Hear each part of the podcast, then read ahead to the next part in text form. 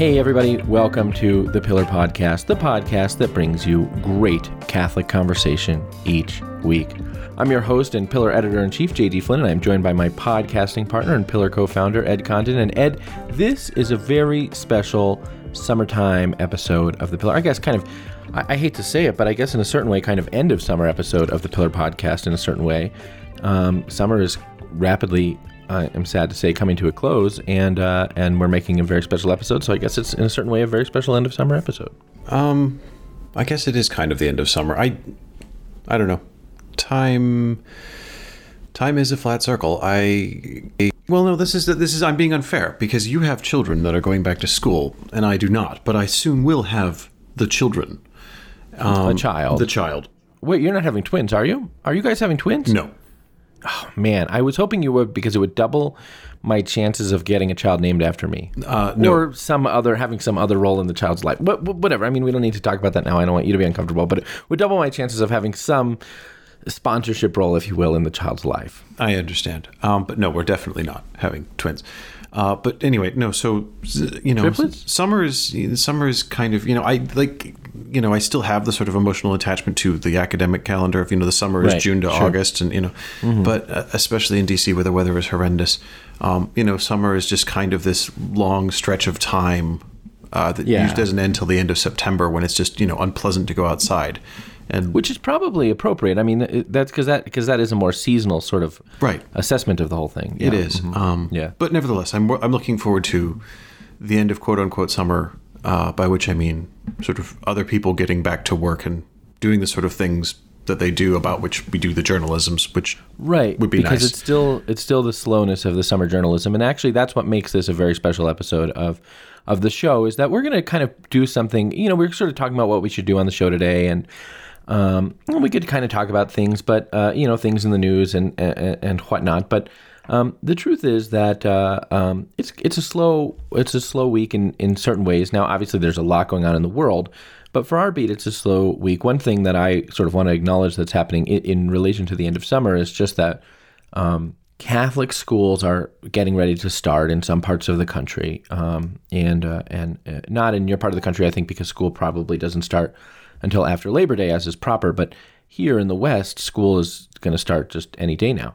We're going to homeschool the big kids this year, but our uh, son Davy is going to go to preschool, and I think preschool starts on Tuesday or something like that. So school is school is here, and uh, and Catholic schools are facing another year of pandemic stuff. And I talked last week about being tired of the pandemic and all of those things, and um, I've been noticing, you know, that in a lot of parts of the country now, you know, and all of us, I'm sure, are noticing this, but in a lot of parts of the country now, like sort of what's under discussion in many places is mask mandates in school, and then what counties decide about mask mandates in school relates to what Catholic schools do, or in some cases are required to do, and many places are required to do. But for Catholic school administrators, there's a, I think, um, an expectation that Catholic schools would not be sort of required to do what they're required to do by their county health departments, or that they would choose not to by some parents. And it just seems like, um, as I've talked to sort of principals and superintendents um, and pastors from all around the world, a really big and difficult, excuse me, from all around the country, a really big and difficult headache right now is just that um, Catholic schools are going to have another difficult year, or at least going to enter this year with another sort of set of difficult expectations and perhaps even difficult to parse and understand expectations with regard to the pandemic and masking and testing and these kinds of things. And it seems to me that whatever happens in each Catholic school, there's going to be a cadre of parents who are deeply unhappy about it, which means that um, Catholic schools are going to open under sort of the cloud of difficulty with parents perceiving perhaps that administrators aren't doing the right thing and administrators being criticized by parents for that. And all of that just makes for, you know, another hard year of beginning school, which is which is the reason why I've, I've sort of been uh, praying for Catholic school administrators and, and probably ought to be praying for Catholic school parents too, but just for kind of peace in a set of circumstances that's largely outside of the control of, of both of them and yet impacts them and which people about which people have obviously lots of lots of feelings and thoughts I about which they tend to be reactive. Yeah. Well, I, I in the in the more than a decade for which I was married and we were not expecting children, um, it was always you know difficult, and you know there's the infertility is a suffering um, of It its is, own kind. But the one thing that never made me suffer was listening to friends of mine who were parents discuss school and issues around school administration and all that sort of thing, I always just thought, good lord, if there if there is a silver lining to the cloud of not having children, it is not having to deal with the educational system. So I am yeah, I am now becoming more peripherally aware of all of the things that you were just talking about and thinking, oh Lord, I'm going to have to deal with this, aren't I? And sort of rubbing my eyes in anticipatory anxiety. I, I do f- I do feel very glad to be. It was not initially sort of our plan to continue homeschooling after the pandemic, and um, it just sort of was the way that things worked out. Um, but um, but I do, as I kind of look at how I much of a headache I think a lot of this is going to be. I do feel glad, uh, all the more glad. Uh, I mean, and Kate has been doing like an unbelievable amount of preparation for homeschooling and like making all these awesome books and I mean all kinds of cool stuff. And so homeschooling is going to be fun around our house. We got the other day this big plastic um, body, this big clear plastic body with like organs and nervous systems and veins and things that can be taken out and put back in and things like that. And so there's going to be cool stuff around here. But seeing all this, I'm glad, you know, for this reason too, that we have the blessing of being able to uh, to, to homeschool and, and, and, all that too. So, anywho, it's going to be. Well, all I can tell you is if this carries on, thing. I'm going to teach my child to read and write and pray and then scour the world for a monastic community that will take him or her uh, at the youngest possible age.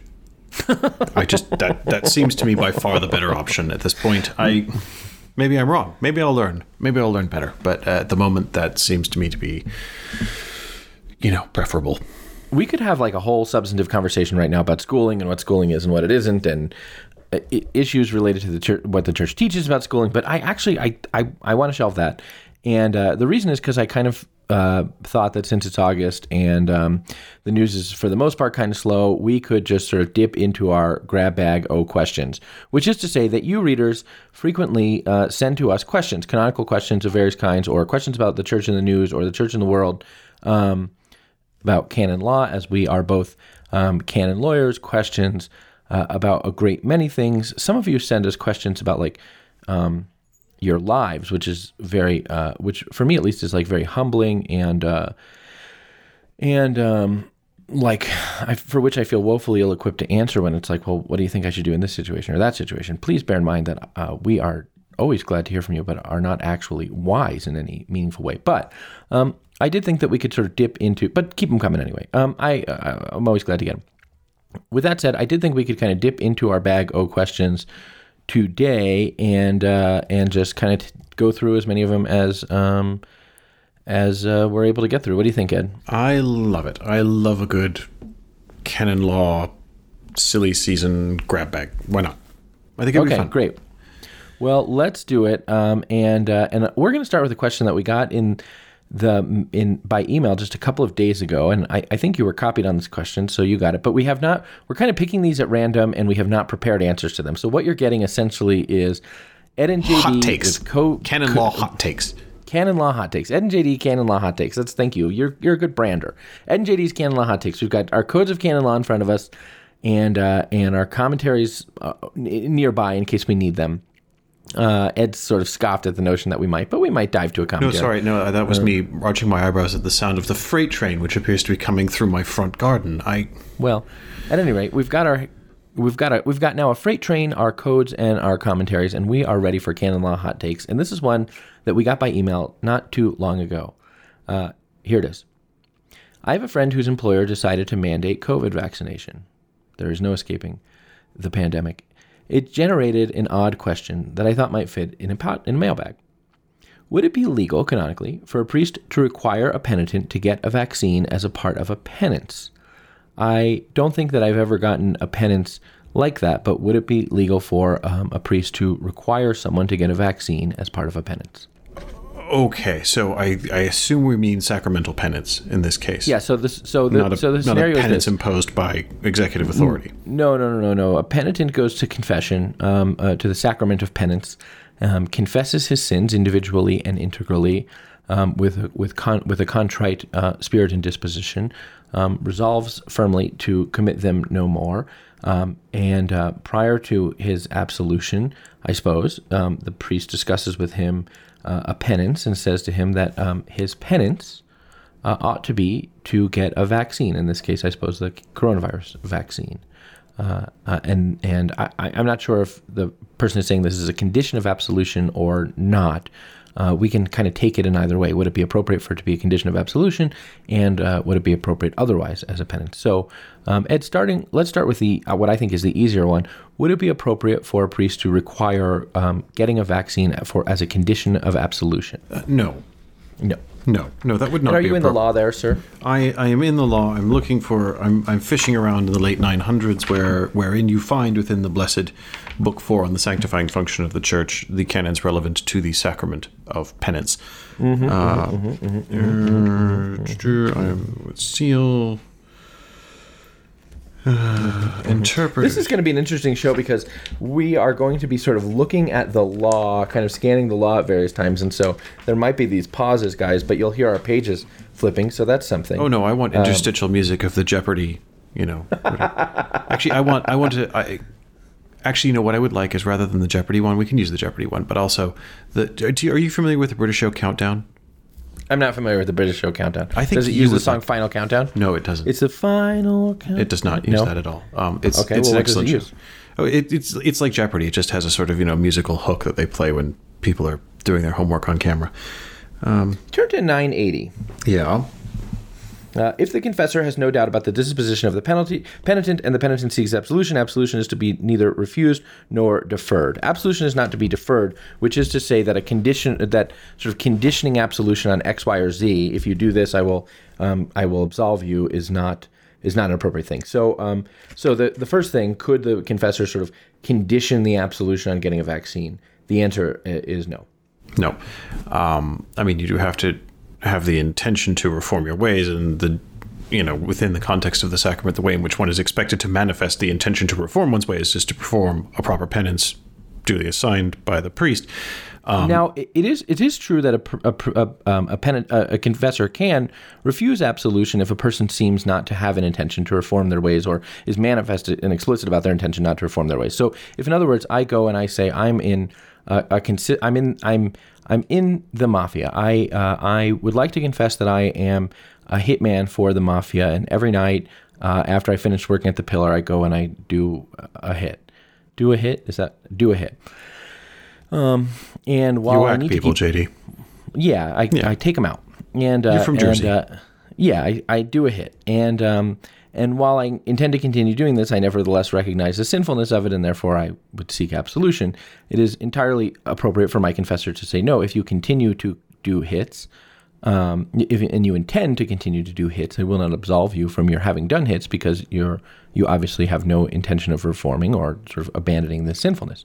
Um, it- but uh, but th- that is a condition under which um, the the absolution could be denied. But if I went and I said, I'm really sorry that I've been doing hits, and I'm really going to try hard not to. The money's really good, and you know, um, I like being in the mafia because we get to we talk with we wear kind of cool suits and we talk with funny accents and stuff. But also the money and my family, and I'm going to try really hard not to do it again.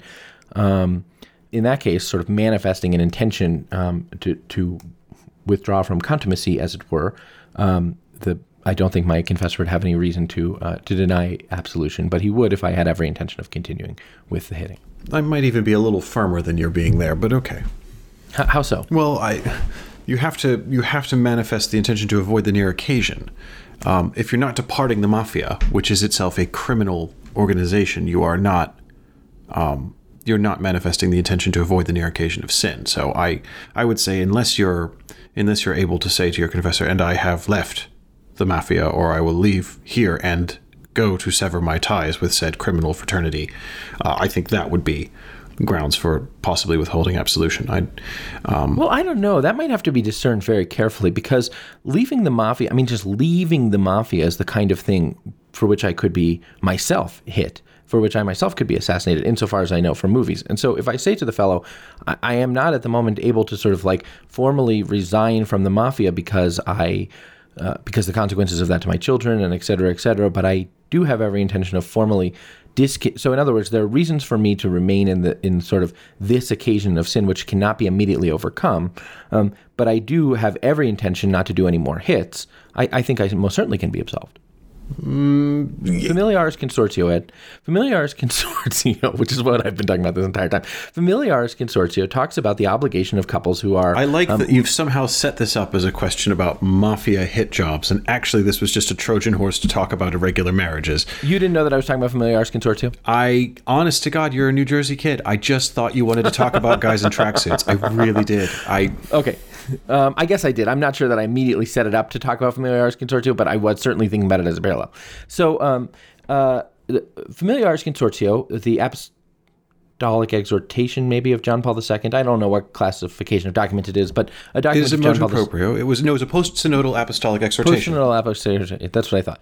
Familiaris Consortio talks about the obligation of couples who are living together without the benefit of marriage to separate. In other words, that um, couples can't, um, you know, uh, live um, in the mode of marriage in, in a married in the married way um, together with one another if they don't actually have marriage. But it also acknowledges that there are circumstances in which um, it may be impossible for couples to sort of disentangle their physical residence um, from one another, or which, in which it might might be just unadvisable. They are um, jointly raising children, and for some reason at the time uh, unable to get married. Perhaps one of them was previously married and can't or hasn't gotten a declaration of null- nullity or something like that. But th- th- they're raising children together, or they are um, elderly and caring for one another in a sort of caretaking way or or something like this. Familiaris Consortio recognizes there may be circumstances under which it is not um, morally possible or even or even advisable for the couple to physically separate their domicile, but they nevertheless have to um, abstain from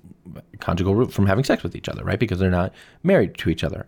And uh, and if I were in that circumstance and I went to my confessor and I said we can't separate because uh, physically because of X, Y, and Z, we are going to continue. We have to continue to live together because we're raising kids together and we are we own a house together and we're financially entangled with one another and these kinds of things. But um, we are not having a sexual relationship with one another because we're not married to each other. Um, I, I most certainly could be um, absolved of previous uh, incidences of having sex, even if it might be possible that I might commit that sin again. Um, I don't have, I, you know, I don't think the confessor can say, no, you absolutely, I absolutely will not absolve you unless you move out, given the, dictates of familiaris consortio. That's fine.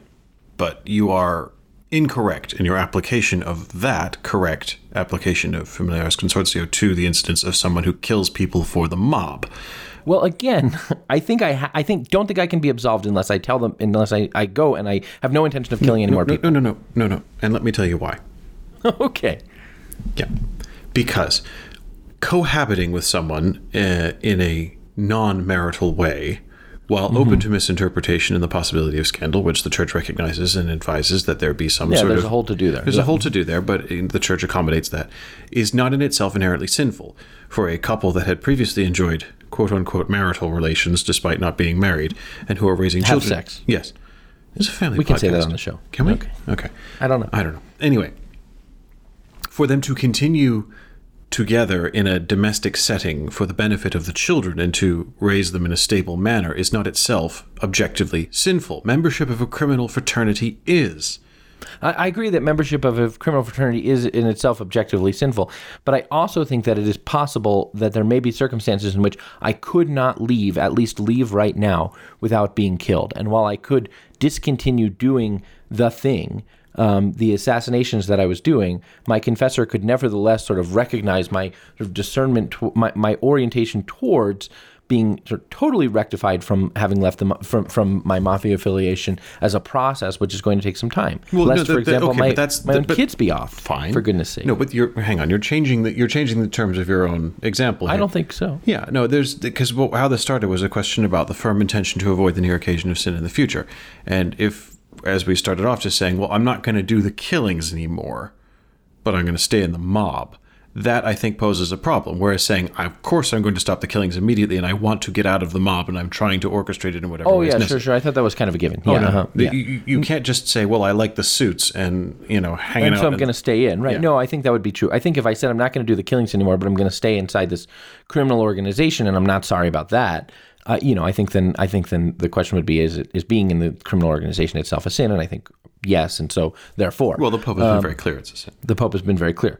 But I think if I said, I'm not going to do the assassinations anymore, I'm confessing those, I recognize that I'm in this situation where I can't quite leave the mob because they're going to assassinate my family or whatever, um, you know that that would be a situation where I think I could be absolved even while remaining in this sort of difficult situation. Okay. We've talked at great length about things that were not the question we were no, we're not the question. I know that's shall we right. shall we attempt to talk a little bit about the question? Yeah. Okay, so the point is, I don't think he can. I don't think he can condition the. Um, and and there may be a more specific can about this, but I don't think that well, so can. 981 says the confessor is to impose salutary and suitable penances in accord with the quality and number of sins, taking into account the condition of the penitent. Then the penitent is obliged to fulfill these personally. So, uh, what I would say here is, what is the what is the sin or constellation of sins that renders um, the taking of a vaccine the appropriate penance? You know, Right. the the penance has to fit the sin. Um, Yeah. It's not okay to say, well, all right, you've been, I don't know, um, stealing from work, but I also know that you really don't want to get a coronavirus vaccine, so go and get a coronavirus vaccine. That's your penance. Yeah, I don't think that's a problem. So you'd have to find some way of linking the penance uh, of you have to get a vaccine to uh, a, a sin in an appropriate way, and I And- I can't see one. Even if you could, I think that the Congregation for the Doctrine of the Faith's gu- sort of guidance on the coronavirus. Yeah, this is where I was going to go with it to say, and even and above that, even if you could come up with a legitimate argument that says, well, you know, this would be a real penance that is suitable to some particular sin or sins, I don't know that you can impose a penance that basically involves binding the conscience in an area of legitimate freedom. I, Right. I don't think that that is. I mean, I'm trying to come up with a with an ex- with a sort of you know um, an, an analog to it of saying you know well where's another case where a person enjoys you know legitimate exercise of free conscience in a thing and the confessor could bind the conscience to make a particular decision as a penance and I can't come up with one. Neither can I. I. I can see how if a person had a relationship of sort of like uh, of, of a person, spiritual direction is an interesting thing, and when people talk about sort of being under obedience to a spiritual director, I I, I, I, I don't quite sort of understand that. But I could see how if one were sort of if, if a spiritual director said, I, I don't think it's good for you to do this, or I think it's good for you to do this, and you know maybe even you ought to do this. I think that's one thing. But in the context of confession, to require something because a person is bound to fulfill their conscience, uh, their penance. Now we can talk about sort of this the what that means in a minute, but still, I mean, there is a sort of moral obligation to fulfill one's penance, all things being equal, and so to offer a penance that says you yeah you have to do this thing which the church otherwise says is something which you can discern in conscience which has a sort of perduring consequence is different from um, is even different from sort of like take um, go on a pilgrimage um, you know as a means of uh, making pen- uh, of, of, of doing a penance for your sins a, a serious pilgrimage a poverty pilgrimage by which you are going to you know across the country by foot to some sacred that to some sacred site. Even that has a sort of end. It has a definitive sort of end. Um, i am doing this thing as a penance and then it will be over. Um, do this thing that will be that perdures um, and will have this be enduring in that way does not seem to me to be appropriate for a penance. No, uh, and and the other thing I would say about it is this: um, one assumes, one hopes that the reason a person has discerned in conscience not to receive a coronavirus vaccine is because they have some particular um, question of conscience and morality about it.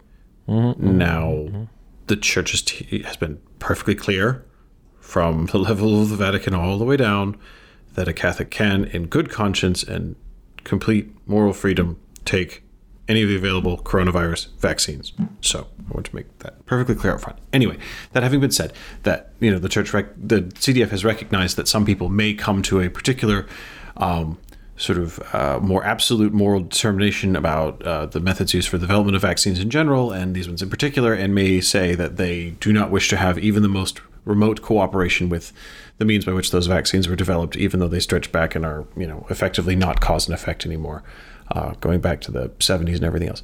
Fine.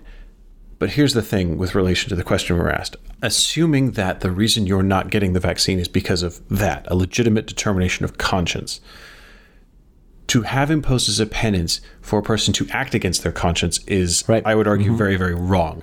Now, agreed. so the only way in which I could conceive of someone telling someone to get a coronavirus vaccine in the as a penance is if Yeah. Basically they said, oh, I've been really meaning to do it. I know I should get it, but I've I just know been I lazy. should and get it. It's just you know they're like, going to make me drive get- to this hospital center on the other side of Baltimore, and I just you know I don't want to. And get those things off your list do those things because you you've confessed a number of sins related to sloth and here's Yeah. one thing that is for the common good you yourself have discerned that it's for the common good Yeah. and you're not doing it get that thing done I, I can i can see that i mean i would be a little bit worried about how that would be interpreted i guess but i can see that as a possibility Yeah, so that's that's where I would come down on it. If if Yeah. the reason that a person is not taking the vaccine is a discernment in conscience, then no, I you can't impose a penance that basically says I want you to act against your conscience in an area where your conscience has legitimate moral freedom. yeah mhm. If the person is basically resolved in conscience that it's fine to take the coronavirus vaccine, even has the sort of you know um, general intention to so to do, but has not been doing it for dumb reasons, then Yeah. yeah, I could maybe see it there. Although, like you say, I'd be a little bit chary of how you phrase that. Yeah. What should you do, Ed, if you if you're given a penance that you that what should you do if you can't fulfill your penance? Well, first of all, let's ask the first question: Is your is your absolution valid if you don't fulfill your penance? Yes. Yes. Sacramental absolution is either valid or invalid at the moment at which it's imparted. If it's Precisely. valid, it's valid. That's it. It doesn't sort of. Um, you can't have. And interestingly, this is the same thing with matrimonial consent uh, in canon law. Is that you can't have something like that uh, in a sort of suspended ambiguity. Right. Exactly. Mhm. Uh, it's Yeah. it's not possible. So if your absolution is valid, it's valid, whether you do your penance or not. Um, so so there's that. So if you forget or you, you find you cannot do it later or whatever else, it doesn't invalidate your absolution. It it Yeah. might be a legitimate sin and something else for you to confess next time that you it- haven't it- done it. that you haven't if you haven't done it it might be a sin if you, if you can't do it um, if you find that you can't do it for practical reasons or or moral reasons um, effective reasons it, it seems best to discuss that with your confessor um, e- even the question of sort of whether or not th- that's a sin, it seems best to discuss it with your confessor or with another confessor. But um, the absolution is not sort of conditioned on the completion of the penance, to be sure. And if you forget about the penance, um, well, you, you got to ask yourself: Are you forgetting about the penance habitually because you just don't care and it goes in one ear out the other, um, or did you forget about the penance? But if you legitimately forget about the penance, well, um, you for, you know, no one is held to the impossible. But one would hope that so if much time forgotten go by that you it, then forgot about it. presumably you're not bothered in conscience by it because you've forgotten about it. this is true. But one would, and one would hope that so much time hasn't gone by that you've forgotten about it. If you find that you can't do it, it seems um, certainly because the absolution is not conditioned on it. Um, you know, it, it, it is a matter of conscience, but it seems probably best sort of worked out and discussed with a confessor. Is that your perspective on things? Uh, yeah, I, I would, I would, I would recommend that. Um, Yeah. yeah. Questions about confession? The answer is usually more confession. Yeah, I mean, I think if you just walked out and said, "I'm not doing that," you know, that would be a, a bit of an issue. But if you sort of walked out and said, "I don't think that," Well, I mean, hang on. I can understand there are circumstances in which someone might walk out of a confessional and go, "Well, I'm not doing that." I mean, if you're if it if an illegitimate penance is imposed, there's but no But again, the question is: Is that because of belligerence or for a legitimate reason? That's what I was driving at. The imposition or the dis, or the. No, I mean, if a person walks out and belligerently says, "Well, I'm not doing it," I'm Well, no, no, yeah, sure. so- but I'm saying if they, if you walk out and say, "I'm not doing that," because the it was an illegitimate penance that was imposed, right, then I would say, well, yeah, then just you know, take your business across the street, um, find another confessor, and say, look, I went to confession, I confessed this, I had you know perfect contrition here, I really do, you know, all these things. The penance I was given was this, and I cannot, in good conscience, do that, and I don't believe it to be a legitimate penance because, for example, it required me to make a public manifestation of conscience, right. uh, or something like that, and you know that hopefully. The second confessor will say, "Yeah, you're not allowed to do that." Um, and I, I don't want to make that sort of like go to the second confessor because he has some sort of pa- magic power to release you from the first thing. No. I think the second confessor would discern with you whether that's a legitimate, you know, help you to discern Yeah. whether that's a legitimate decision. If you can't go to the second confessor because let's say you live in a small town and you know the other next parish is far away or you're in the military and the same chaplain kind of comes to your base every however often or whatever. I mean, I think a person can legitimately discern on their own. You know, this is just not a just or reasonable or possible uh, penance, and therefore I'm going to substitute it with some other penitential act. But it, if that can be worked out, I think with another confessor, all the better. I agree with what you say, although I think if you're the kind of person who has questions about the the suitability and licity of a particular penance to begin with, you're not going to be the sort of person who's going to sit easy with your conscience making a personal decision one way or another. Ah, okay, all right, yeah, it could be. I, I may be wrong, but uh, that's that's my expectation. Well, you've never been yet. Just kidding. okay, have we sufficiently beaten this horse? Yeah, I'm now wondering if we're going to get to a second. Are we going to get to a second question? Yeah, I'm just going to kind of spin the wheel of canonical hot takes. In other words, I'm just going to sort of, I'm going to scroll. I've got a long list of questions in front of me, and I'm just going to scroll up and down. And Ed, you tell me when to stop. I'm scrolling up. I'm scrolling down. Stop. Related to issues of bination and trination, which at some point you and I must have discussed, mm-hmm. I would be interested in understanding the rule and rationale for how often a layperson may receive the Eucharist in a day. Ah, okay. So, Would you discuss how often a layperson may receive the Eucharist in a day and the rule, both the rule and rationale for that? Yes. So we get to stay stay in the in Blessed Book 4. four. We even get to stay in Book Four, Part One, the sacraments, and we get to head from penance to the Eucharist.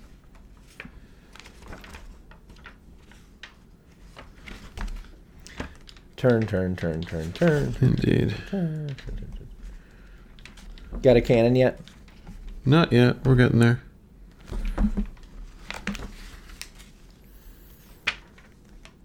Canon 917. Yes.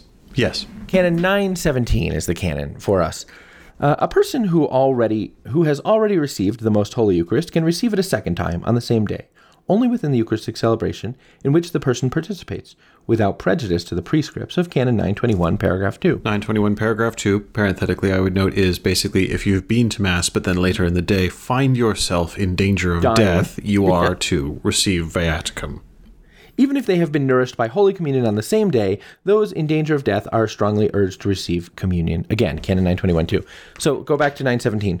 A person who has already received the Most Holy Eucharist can receive it a second time on the same day, only within the Eucharistic celebration in which the person participates, without prejudice to 921. We'll leave aside 921 for a moment. So, Ed, what does this say? How many times may a person receive Holy Eucharist? two Two, although. although two with an only Go ahead. What's the only being that you have to actually be you know attending mass and participating ah, so this is before you even get there. I would actually say the number is three. Here's why. Hang- wait wait wait wait no hang on i want to see if i can figure out how your twisted little mind works before I it think that a layperson can receive the Most Holy Eucharist three times on a day. Maybe not often, but it could happen.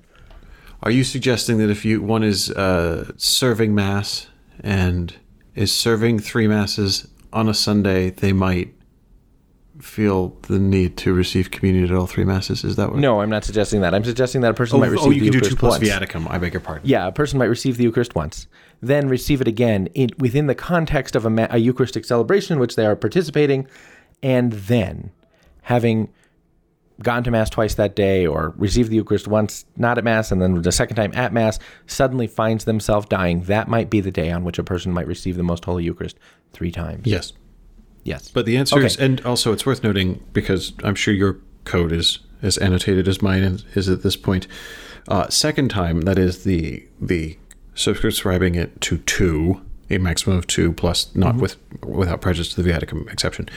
Two and only two is an authoritative interpretation that came from the PCLT. So this is not a sort of you know, well, it A second time doesn't mean another time. Yeah, it doesn't mean another Yeah, time. It means two and only two. Two, two and only two plus the possibility of one. Yeah. So ordinarily, under ordinary circumstances, a person can receive the Eucharist once. Um, and usually that would be at Mass. But let's say that you, you know, you usually you ought to receive the Eucharist at Mass. But there may be circumstances under which you don't, you haven't received the Eucharist at Mass, and you otherwise receive the Eucharist, a communion service in in the absence of a priest, or um, some other circumstance in which um, the Eucharist is distributed, but but you're not at Mass. Uh, communion service is one that most kind of concretely comes to mind. Um, so let's say that that happens. You don't think that there's going to. Here's the scenario.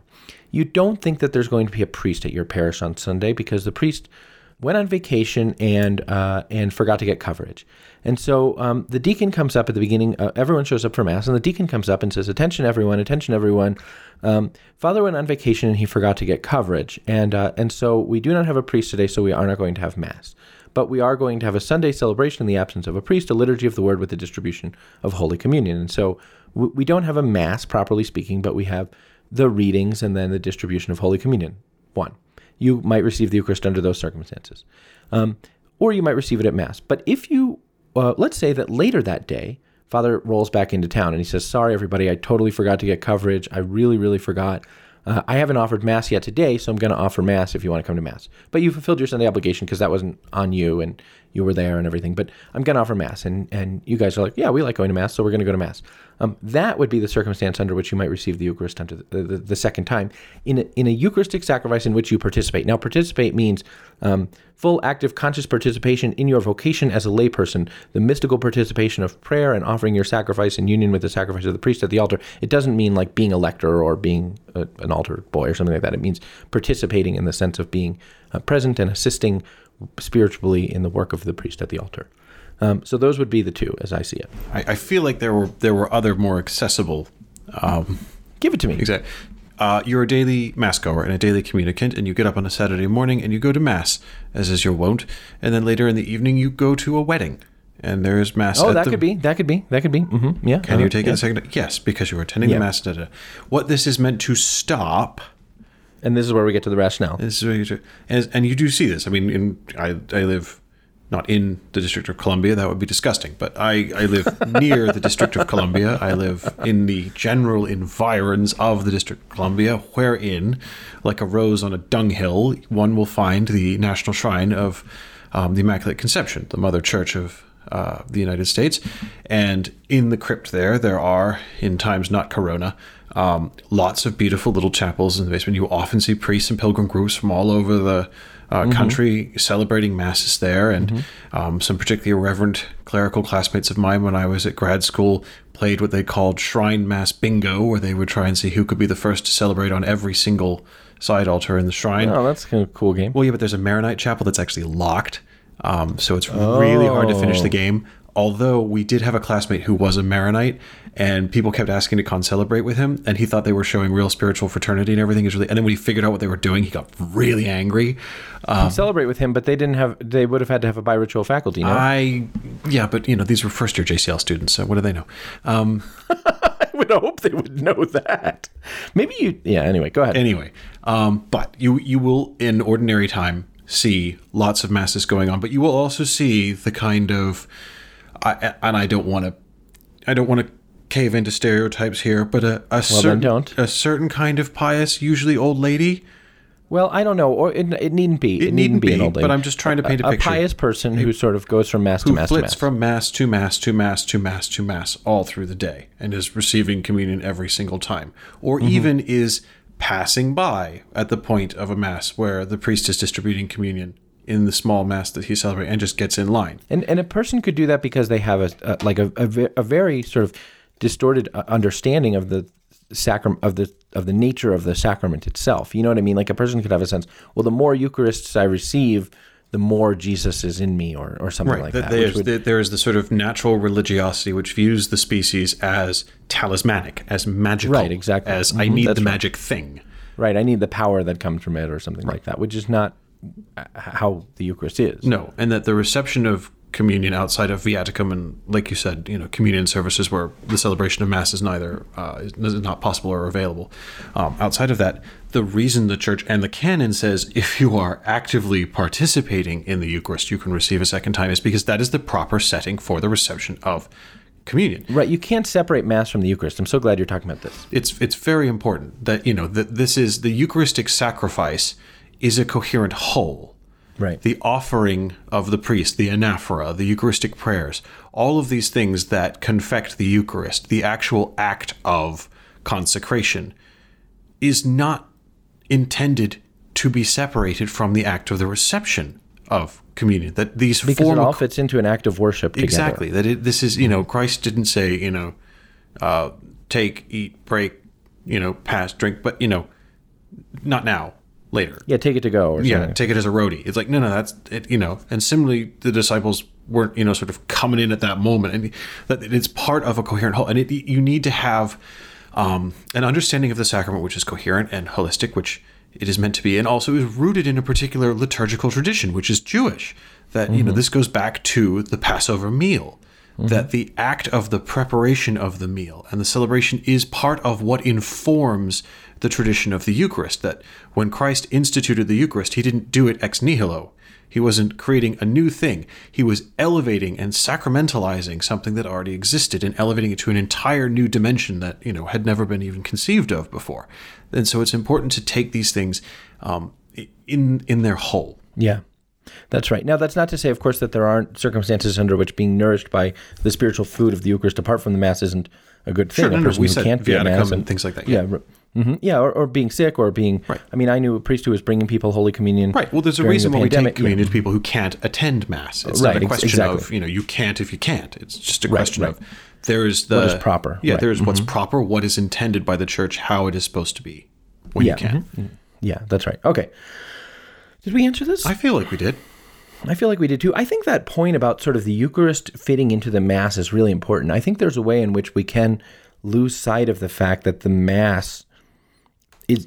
I think there's a way in which we can too easily sort of see the Mass as the thing that happens so that I can get the- the important thing, the Eucharist, instead of seeing the Eucharist in the context of this this act of worship, which is the Mass, um, which is the worship that's proper to God and which is the highest expression of my humanity and my Christian identity. Right, and it's it's of a piece with um, uh, again a, a talismanic, magical thinking about the church, her sacraments, and her sacramentals. That, for example, I mean, you know, you probably know more priests than me, which is you know not. I don't know about that. I don't know. We we know a lot of priests. We know Our- a lot of priests. My social circle is fairly overwhelmed with priests as Mm-hmm. a general rule, and they all report the same thing, which is on Ash Wednesday. Tons of Catholics come out of the woodwork who haven't been to Mass in forever and don't even make it to Mass on Ash Wednesday, but they all come knocking on the presbytery door at all hours of the day saying, "Oh, you know, Father, can I get the ashes? Can I get the ashes?" And it's like, well, Which, in my mind, I actually think thanks be to God for that because Sure. sacramentals are a thing which can orient us in the right they direction. are. But again, they speak to mm-hmm. a poverty of formation because the purpose of the ashes is not they are a magical talisman. The purpose of the ashes is that they are an external manifestation of an interior disposition to remember that one is dust and to what dust one will return. That it, one has adopted the Lenten spirit of penitence oriented towards Easter. That the reason that you receive the ashes in the context of a liturgy is it's part of a liturgy. It's part of Right. a liturgy of you know beginning a new liturgical season uh, that you know they don't you, you don't just you're not supposed to go and just knock on the priest's door at 7:30 at night and say ah I didn't make it to mass. Can I get the dust? You know it's like no that's not that's not the idea. And I mean again there is a naturally religious impulse that you say it's like you know better that they want it and understand at some level that there's something there for sure. Something is better than nothing. But there's a difference between natural religiosity and faith. Well, it was a real uh, change. I, I agree with that stuff, and I, I would say um, natural religiosity points us. I mean, one of the coolest things about the faith is that natural religiosity is the can be the foundation upon which the gift of faith comes Yes. or uh, grows and expresses and things like that. Um, one real inversion for me, just about sort of Eucharistic theology. Um, it was a real change for me when I uh, read. I think it was in the work of um, of, uh, of of Bishop, um, oh, the the French Bishop Rey. I can't I can't remember his first name now. Um, uh, Bishop, uh, you know who I'm talking about. I don't. You are much better read than I am this is this is a Well- if not widely known at least it is a well established fact that you are better read than that's I am. not true. There's a French bishop, um, Dominique Rey. Yeah, Bishop Dominique Rey has a is a is a French bishop with a lot of good things to say, and he has some um, books on the Eucharist, which I think are translated into English. And w- one of the things he talks about, which actually is drawing from Benedict XVI, is the way in which adoration of the um, Most Holy Eucharist continues for us, or is a way in, of, of like um, remaining connected to the Mass and prepares us for the Mass. That um, that I guess I knew intellectually, but not sort of appreciated that um, the Mass is a higher form of worship than adoration of the Blessed Sacrament, and that the the adoration of the, the the Blessed Sacrament in a certain way connects us to the Lord through the Mass, like connects us, keeps us in, in intimate continuity with the Lord through its connection to the Mass, because the Eucharist comes out of the Mass and also um, orients us towards the Mass. So if we grow in Eucharistic devotion through Eucharistic adoration, um, it, it, it, like um, being in front of the Eucharist disposes us to better uh, to to better participate in Mass and to sort of better um, receive and uh, appreciate and understand um, what's happening in the Mass. And uh, adoring the Blessed Sacrament also helps us to sort of like continue to unpack and um, uh, connect to our Lord through the Mass in an enduring way. And that's like a that's a I think a real I I, I think I might have known that intellectually, but it was a real change for me to see. Oh yeah, this is um, the mass really is the center thing, and if it isn't for me, then something like the adoration of the Blessed Sacrament can orient me towards the Mass rather than um, there's a way in which we can become very individualistic about Eucharistic adoration. Well, this is the time for sort of me and the Lord, right? And and this is the highest thing because I have this intimacy with the Lord and the Blessed Sacrament and the monstrance here, and it's quiet in the adoration chapel, and it's just me and the Lord, and I can uh, I can develop I can grow in the spiritual life in in me- mental prayer and contemplative prayer, and, and and and those things are true. What's also true that I think we can fail to appreciate is that those things um, better prepare us and form us to participate in full active conscious participation in the holy sacrifice of the Mass, which is the, the sort of pinnacle of the Christian life. The source and summit, if you will. The source and summit, if you will. So I don't know. I'm no theologian. I'm not sure if I'm saying that well, but it was really a big deal for me to start to sort of think about things that way because it was just a total switch from thinking, yeah, um, maybe thinking that Eucharistic adoration is the place for sort of the highest form of prayer because it's personal and intimate, to thinking, no, actually, the highest form of prayer is the church's prayer and I was always told and taught.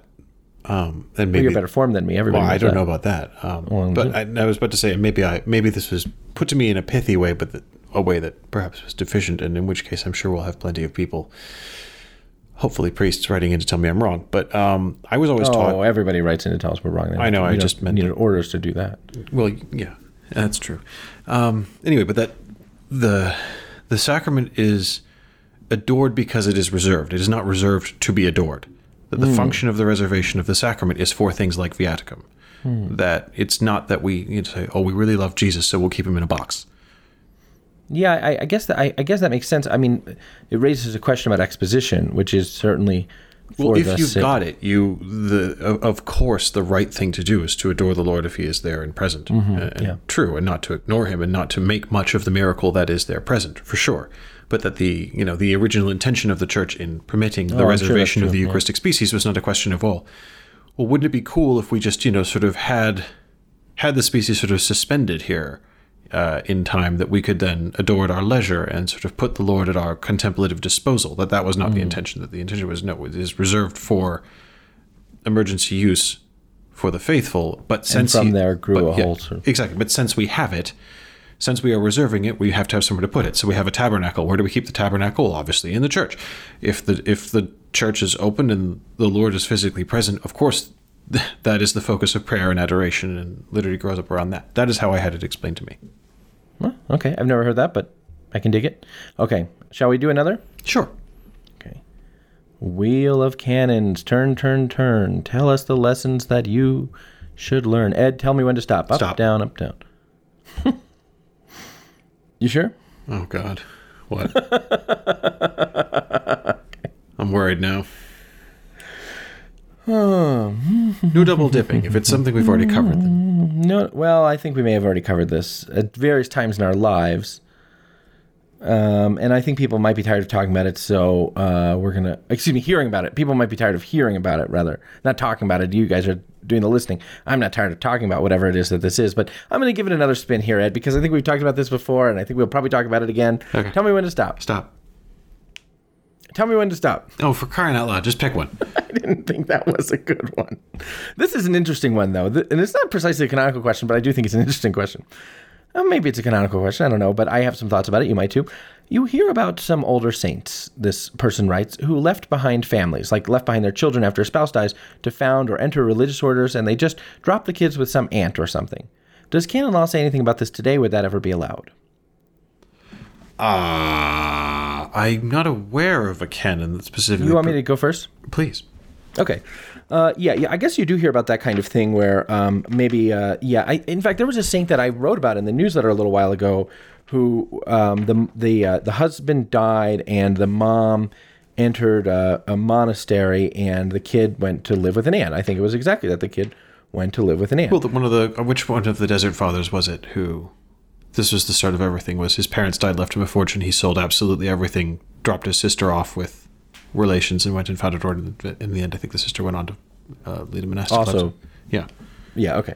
So anyway, you do hear about that kind of thing, and and uh, and you don't hear about it too much these days. But there are some contemporary or contemporary-ish examples of um, of couples eventually married couples eventually sort of entering religious life, getting a dispensation, which I think is effectively a canonical separation with the bond remaining. Uh, Canon 1151.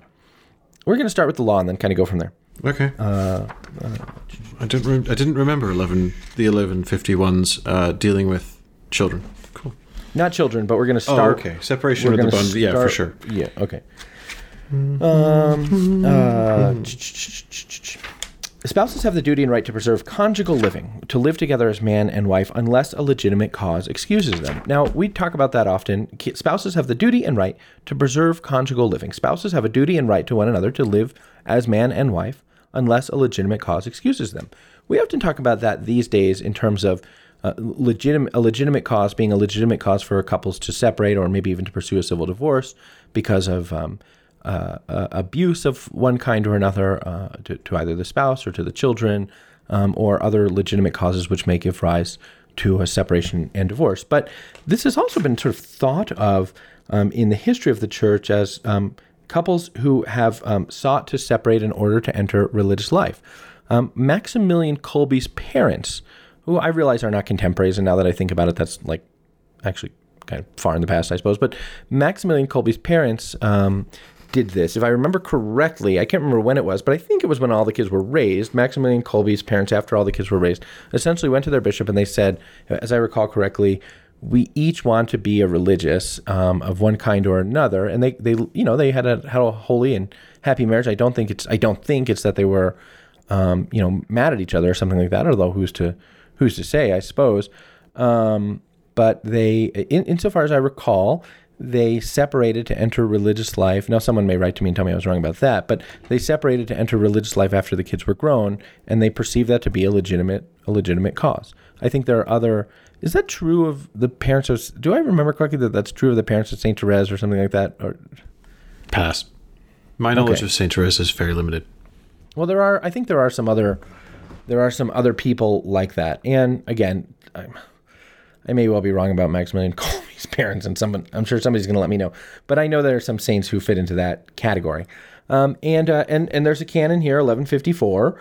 Uh, so there's so then the next couple of sections of 1152 and 1153 are sort of about reasons why people might separate. Um, if either the spouses causes grave mental or physical danger to the other spouse or to the off- offspring, um, that spouse gives the other a legitimate cause for leaving. Um, and, you As know, with so, the committing adultery. What's that? As with committing adultery. Is the other main reason that's discussed for separation of the spouses with the bond enduring. Um, And then the canons talk well, a great a deal about, bit. Well, the canons talk a great deal about, you know, the praiseworthiness of reconciliation and forgiveness and readmission. It is earnestly recommended that a spouse moved by Christian charity and concern for the good of the family not refuse forgiveness to an adulterous partner and not disrupt conjugal life. Nevertheless, if the spouse did not condone the fault of the other expressly or tacitly, the spouse has the right to sever conjugal living unless the spouse has unless the spouse consented to the adultery, gave cause for it, or also committed adultery. I think unpacking that would be a very long thing and a very controversial thing. I don't want to talk about what gave cause for it could mean and these kinds of things. So I I, I don't want to unpack it either. I just didn't want to oh, yeah, yeah, yeah. step over it. And Oh, I was stepping over it oh. because I think it would be controversial. oh, I didn't want people yelling at us on uh, in the comments saying, "But you did, you missed out this part." Oh no, I was purposely stepping over because it's not related to this. Oh no, I'm happy to just say it's there. We're not talking about it. Yeah. In addition to, um, in addition to those things, that it is also true in the history of the church that people have been judged to legitimately separate for the sake of contemplation. You know, the contemplation of God in religious life, and uh, and and so 1154 says, well, you can't just sort of whatever the reason for separating is, you can't just sort of abandon your kids, period. After the separation of the spouses has taken place, the adequate support and education of the children must always be suitably provided. And so, you know, if you're going to separate for marital reasons or if you're going to separate because you want to enter religious life, you better have effectively, you know, a plan to make sure that your children can be provided for. Um, but I think af- everything after that is kind of cultural. Today, I'm would seem- fascinated. I, I have read that again, and I don't know how many times, and it never occurred to me that after the separation of the spouse has taken place, the adequate support and education of the children must always be suitably provided for. It never occurred to me that that, that would envisage or be applicable to the idea of the spouses separating to mutually enter religious life. I it just, I mean, I, I'm not saying you're wrong. In fact, Yeah, yeah. now that I'm reading it, this is like, oh my Yeah. It kind of reads like a benefice, right? I yeah, mean, it does. today in our contemporary culture, never occurred to me. it would seem so highly unusual because today in our contemporary culture it is you know widely expected that parents and children live in you know close familial that, that the familial life is expected to be sort of intimate interpersonal life right but th- that hasn't always been the case in many ways so you know if you think about a period of time in which children might um, uh, So my plan to drop my kid off at a monastery or convent at age seven is totally legit. Right, but I mean, if you think about a period of time, it might be, although it's the kind of the opposite of this. But think about a time when children would be more frequently going to boarding schools or apprenticed at a young age, Yes. or otherwise um, being raised by another relative, maybe because of you know an inequity of resources or things like that. I mean, now the notion of like a kid not living with their parents is like, oh my goodness.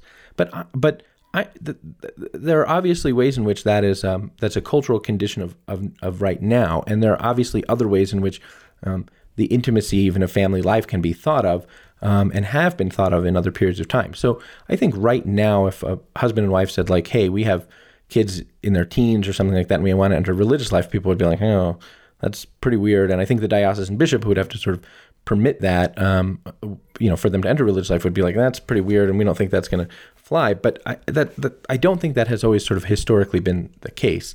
And you know, I, I oh, I just read about a woman who was widowed.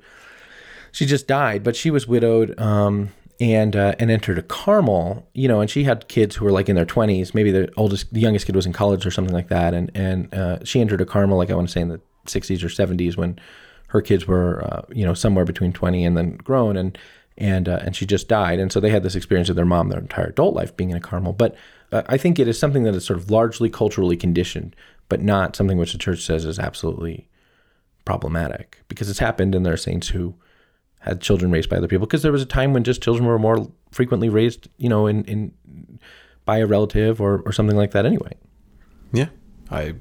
This was this was an unexpectedly, um, ac- uh, Yeah. yeah. I, I didn't I didn't think we were gonna have much here, but we did. Uh, cool.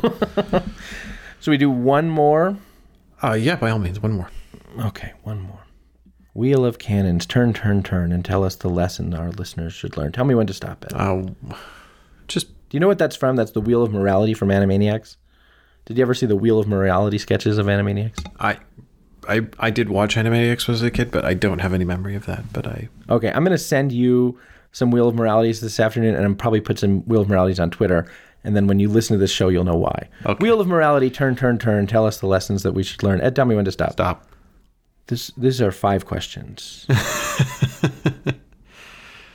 We'll pick one.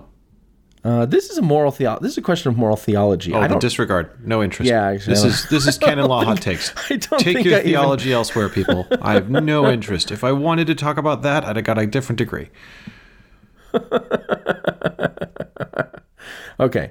Uh, these que- these other questions here are uh, mostly about his are about history, like what you know what happened in this year and this. And I don't. I would have to get a different set of books to be able to answer those. So, hmm, uh, canonically, this is a good one. Canonically, what is the difference between a rite and a church? Are these two concepts necessarily connected? And if so, which is logically prior to the other? Does difference in rite necessitate difference in church or vice versa? To answer this, it seems to me that we're going to have to turn over to our shelf to um, grab for ourselves the Code of Canons of the Eastern Churches. Oh boy. Okay. What is the difference between a rite and a church? Are they connected? Are they related? Does the difference necessitate difference in church? Does the difference in rite necessitate difference in church or vice versa? So,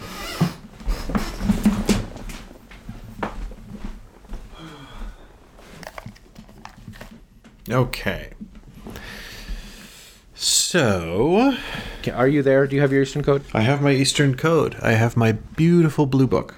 Yes. Would you like to read Canon 27? Surely. Canon 27 of the other blessed code of canon law. A community of the Christian faithful which is joined together by a hierarchy. Hold on one second. Sorry. Are you translating? Are you reading from the Latin and translating as you go? Yeah, I'm trying to. Good for you. Okay. Thank you. A community of the Christian faithful joined together by a hierarchy according to the norm of law and which is expressly or otherwise recognized as sui juris by the supreme authority of the church is called in this code a church sui juris. A church is a group of Christian faithful united by a hierarchy according to the norm of law, which the supreme authority of the church expressly or tacitly recognizes as sui juris. So a church is effectively a group of the Christian faithful united by a hierarchy. Right. And the Catholic Church is a communion of several churches. Is that right, Ed? That is right. And so, for example, while it's entirely appropriately to speak of the Latin Church, which we do, um, it is also perfectly correct to speak of all of the particular churches which make up the Latin Church. Now, what binds the Latin Church together, arguably, is a rite, the Latin Rite. Um, and what is a rite, you ask? Well, if you go to Canon 28. So say that again. Just make sure everyone heard that. Say that again. So, what binds the Latin Church together? So the Latin Church is what we ordinarily refer to as the Roman Catholic Church. Indeed. Those The- of us who are, yeah, um, if you are Catholic and you don't know what you are, you're probably a Latin Catholic. Indeed. Doesn't You're mean not you an go to Eastern Latin Catholic. Mass. It doesn't mean you go to Latin Mass. It means you're not an Eastern Catholic. You're Yeah. what you would ordinarily refer to as a Roman Catholic. Indeed. And that within the Latin Church, which is proper to speak of, um, there are all of the particular churches, which is every diocese is a particular church. It is perfectly correct to speak of uh, the Church that- of the Archdiocese of Washington, D.C. It is perfectly correct to speak of the Church of um, But that, yeah, Greensburg, So- Pennsylvania. That these So are the all. church is a collection of particular churches, but I think let's talk about churches sui juris as a way of sort of Okay. yeah. Wait, now you want to talk about churches sui juris? well, that's so. I mean, You asked me to repeat so- what I said. So what I said is what binds these churches together of the Latin Rite is indeed the rite that they have. Oh yes, yeah. Thank you. Okay, right. Okay, so, what is a rite? A rite is, according to Canon 28 uh, of the other blessed code of canon law, a the Code of liturgical. Canons for the Eastern churches promulgated in 1990. Yes, a rite is a liturgical, theological, spiritual, and disciplinary heritage, differentiated by the culture, the circumstances of the history of the peoples, which is expressed by each church sui juris in its own manner of living the faith. I'm going to challenge your translation a little bit. Okay. It's all, it's semantic, and I don't even know why I'm going to, but uh, I think a rite is the liturgical, theological, spiritual, and disciplinary patrimony, culture, and circumstances of history of a distinct people. Not so the the people are distinct, um, and these are their things, rather than the people are differentiated by their culture and circumstance. It's maybe six one half dozen of another. Wait, sorry. Say say your part again. Say your translation again. uh, liturgical, theological, spiritual, and disciplinary, I said heritage, but patrimony, fine, differentiated by the culture and the circumstances of the history of peoples, which is expressed by the church sui juris in its own manner of living the faith. Okay, I'm reading culture and circumstances as still being in the list. A rite is the liturgical, theological, spiritual, and disciplinary patrimony, culture, and circumstances of history of a distinct people. Ah, So I'm not. So I'm not reading the people as being distinguished by the culture and circumstances of history, but but that culture and circumstances of history are among the things which differentiate a right. This is super pedantic and it's doesn't super matter. pedantic, but I, we can, we will, we will. All right. We, we'll put a pin in that. Latin scholars can, because it's the Latin irony. is. We're, we're arguing over yes. Latin. Latin, which is neither of our expertise. Latin well, scholars, and also if not the like language of the Eastern churches either. No, it's true. Uh, this should be in Greek or something. But Latin scholars, if you would like a little bonus game, uh, open for yourself Canon 28 of the Code of Canons of the Eastern Churches and just tell us how you're translating it. And uh, if you write to us and tell us how you're translating it, um, we'll be very grateful. And we'll tell you guys next week what the preponderance of Latin scholars have to say about this.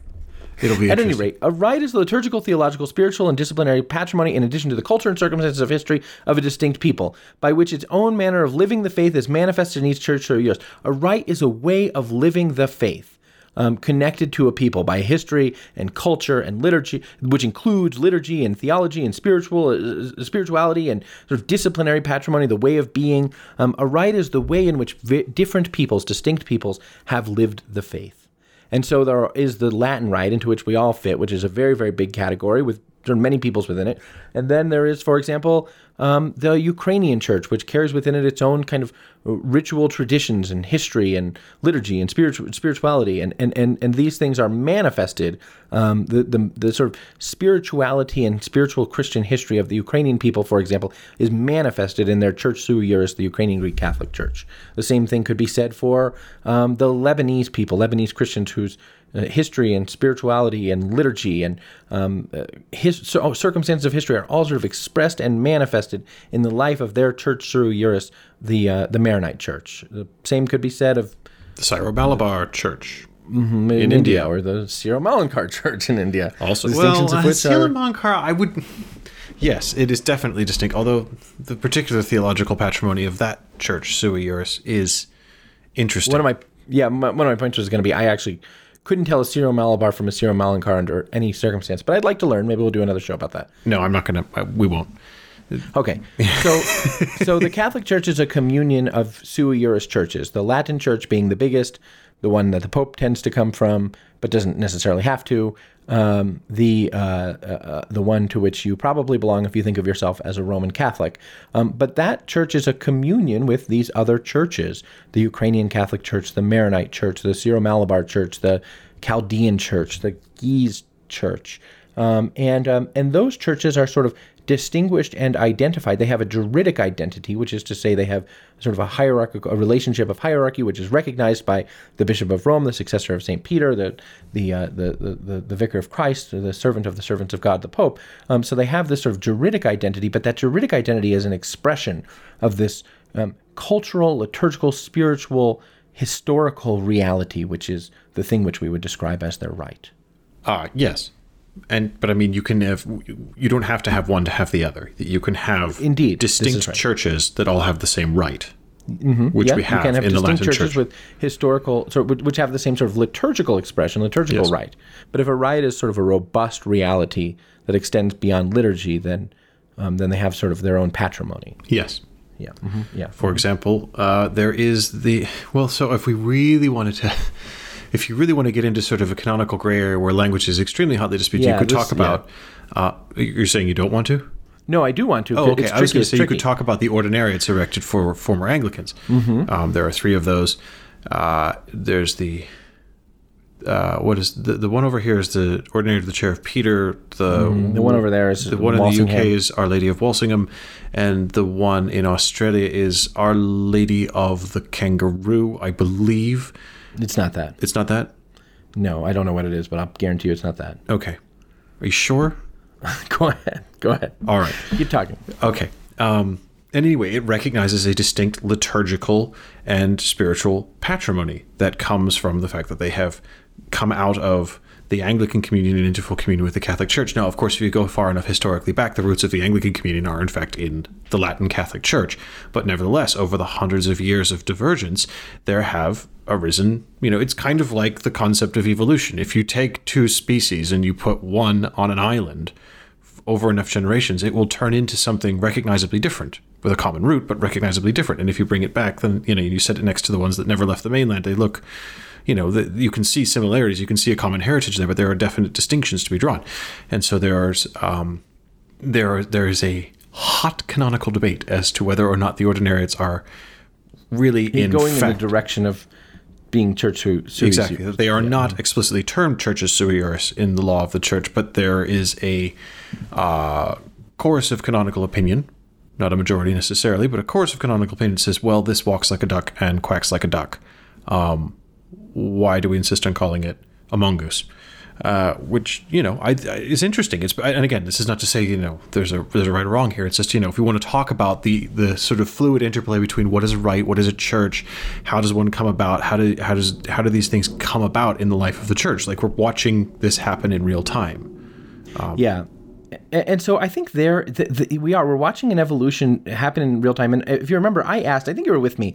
I sort of asked a, at a at a at a conference about the um, the Anglican ordinariates a couple of years ago if they were for for a lot of technical reasons that have to do with jurisdiction whether they were sort of I I asked some CDF officials whether they were sort of going in the direction of being effectively churches sui juris, and they kind of said like, "Hey, well, we're, don't say that out loud, but they do have jurisdiction and other things, oh, you know, which are you know in which there are distinctions from their sort of territorial the, oh, oh, their sort of territorial counterparts in the Latin Church, and which make them very distinct from something like the military ordinariate. So anyway, we, we don't know, but it, it left me with the feeling that that Rome does in a certain way consider the ordinariates to be closer to a church sui juris than to be sort of simply a, a place for a different uh, liturgical expression. But I, I, guess I, I realize that as we've been talking about this and as you've offered some clarity, I, I have not offered a sufficient amount of clarity there because I'm trying I'm trying to, to simplify too much. So um, I I want to say it like this: um, rights are um, patrimonial expressions of of the mode of being a Christian. And there are a couple of sort of recognized sort of historical rights in the church in that sense. The Latin rite, the Byzantine rite, the Alexandrian rite, and uh, and a couple of others. And those are expressed in particular churches. In the Latin church, the Latin rite sort of as a in a, in a sort of historical patrimonial sense, it's sort of coterminous with the Latin Church. But um, the other Catholic churches sui juris sort of fit into the bucket of the rites rather than being rather than being them. So, for example, within the sort of the realm of things that we would call Byzantine in a sense of a rite, which would include the liturgy of St. John Chrysostom and things like that, there are a couple of different Catholic churches sui juris which have their own um, hierarchy and history of how they became sort of part of the communion of the Catholic Church, but they all sort of fit into this same ritual identity. I think you were saying that, and I wasn't doing a good job saying that. There's another way that we talk about the that we use the word rite, rather than to mean this broad sense of sort of a ritual family and a sort of Christian family. We also mean a particular expression of the liturgy of sacred liturgy. So, for example, in inside in the in inside the Latin rite and inside the Latin Church, there is the Ambrosian rite of the Mass, which is a long-standing sort of way of celebrating the Mass that they did in Ambrosia. I don't know. Um, Milan, JD. Milan, yeah. I was teasing you. Um, or is there there's the Dominican rite, which is a way that Dominicans have long sort of celebrated Mass, which they still have the right to do. So uh, all of that kind of those liturgical rituals, which we call rites, fit into um, a particular church, the Latin Church, but they also fit into a rite in the broad sense, the Latin rite. Um, and uh, and so we have to distinguish, I think, between those three things: a rite in a broad sort of sense of a body of tradition of living out the, the life of faith, um, a particular church which fits into and can be coterminous with a rite, and then what we'll call a liturgical rite, which fits into a particular church. Is that uh, is that fair, Ed? I think it's fair. I don't think that we've offered much in the way of clarity. okay, so it does not example, apply. For example, you do not have a if you are a I don't know, let's say a west side of Chicago Catholic, the quasi use of pierogi as a sacramental does not qualify as a rite in the church. I, I don't know if we've offered much clarity here or not, but when we talk about a rite, we mean two different things. Either a, a broad set of sort of Christian patrimony eh, eh, that is a culture, um, or a particular liturgical thing which fits into, which couldn't fit into that rite. And then in the middle of that is this notion of sort of um, churches sui juris, which the Catholic Church is a confederation of, the Latin Church or communion of, the Latin Church, the Ukrainian Greek Catholic Church, which is fits into the Byzantine Rite, or the um, Alexandrian Rite, into which fits the Coptic Catholic Church, or something like that. Yeah. Yeah. Okay. Should we do one more? Because that was a tricky one. That was a pretty tricky one. Let's do one more. I mean, yeah. Okay. Okay, I just would like to do one that is a little bit. Uh,